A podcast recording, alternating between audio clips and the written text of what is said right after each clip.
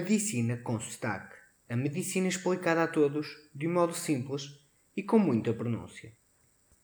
Vamos começar este episódio com um caso clínico.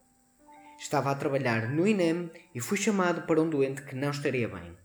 Quando lá cheguei, àquela aldeia remota transmontana, numa manhã gélida de inverno, a rondar os graus negativos, encontrei um senhor deitado na cama com um cobertor por cima. Aparentava uns 70 anos não haviam janelas ou portas abertas, mas o ar frio que entrava pelas frinchas percorria-me o corpo.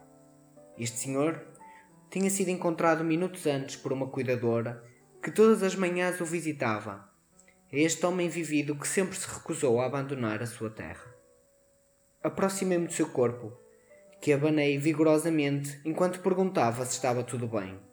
Nesse momento senti a pele gelada e a ausência de resposta. De seguida, vi se respirava. Senti um sopro de réstia de calor. Era lento, mas respirava. Suspirei de alívio naquele momento que percebi que ainda não estaria em paragem cardiorrespiratória.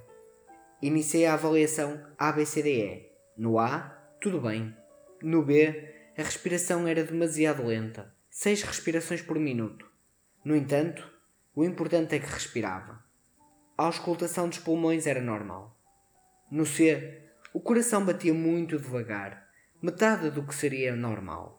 As suas tensões não se conseguiam medir e as suas mãos estavam pálidas e gélidas.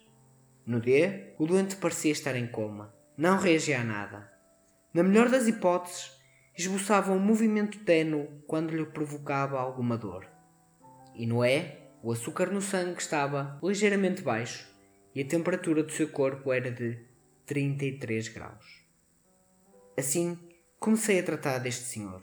Ajudei-o nas respirações e, com dificuldade, pus uma agulha na veia para poder fazer soro e remédios, pois nestas situações, devido ao frio, todos os vasos sanguíneos vão ficar pequeninos para evitar perder calor, para evitar que o calor se perca pela pele e que fique ainda o que resta nas zonas importantes como o coração e o cérebro.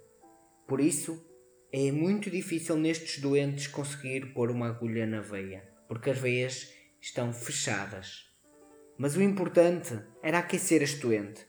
E para isso, os choros que lhe dei vieram da estufa da ambulância, aquecidos.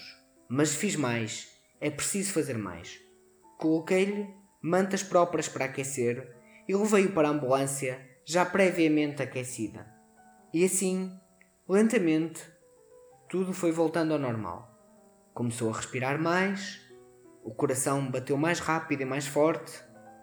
Os vasos onde corre o sangue começaram a ficar mais cheios com o soro e com o calor, fazendo chegar sangue a todo o seu corpo. Aqui, o mais importante é aquecer as zonas centrais, como a zona do peito e a cabeça, e pouco importante, os braços ou as pernas, pois queremos que o calor vá para os locais mais importantes como o coração, os pulmões, o cérebro, e que não se perca pelas zonas menos importantes, como as pernas ou os braços. Este doente, mais umas horas, não tivesse lá ido a cuidadora e provavelmente teria morrido. Não se esqueçam que casos destes acontecem muito no nosso Portugal, sobretudo nos locais distantes e na população mais envelhecida, mais frágil. Pode parecer estranho Mortes destas em pleno século XXI, o século das grandes cidades e tecnologia. Mas acontece, é real. E assim, apresentei-vos um caso de hipotermia.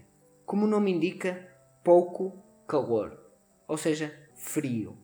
A hipotermia, o frio, é uma causa reversível de paragem cardiorrespiratória que pode levar à morte.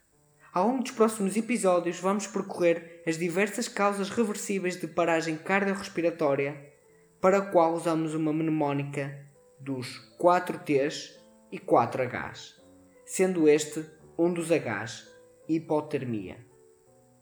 E assim terminamos este episódio de Medicina com Sotaque. Contactos, sugestões ou reclamações podem ser feitas para medicinaconsotaque.gmail.com